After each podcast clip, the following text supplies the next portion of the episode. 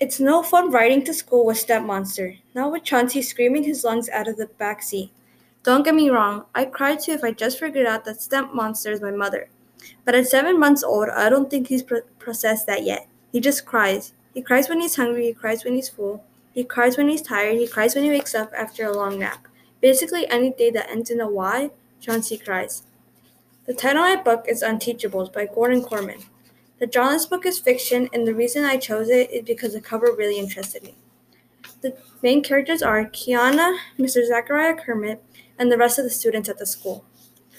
The Unteachables are Nautra's class of misfits, delinquents, and academic train wrecks. They're so bad they've been removed from the student body and isolated in room 117.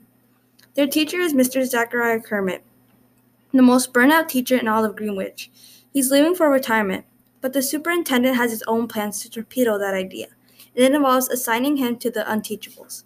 The Unteachables never thought they'd find a teacher who had a worse attitude than they did, and Mr. Kermit never thought he would actually care about teaching again.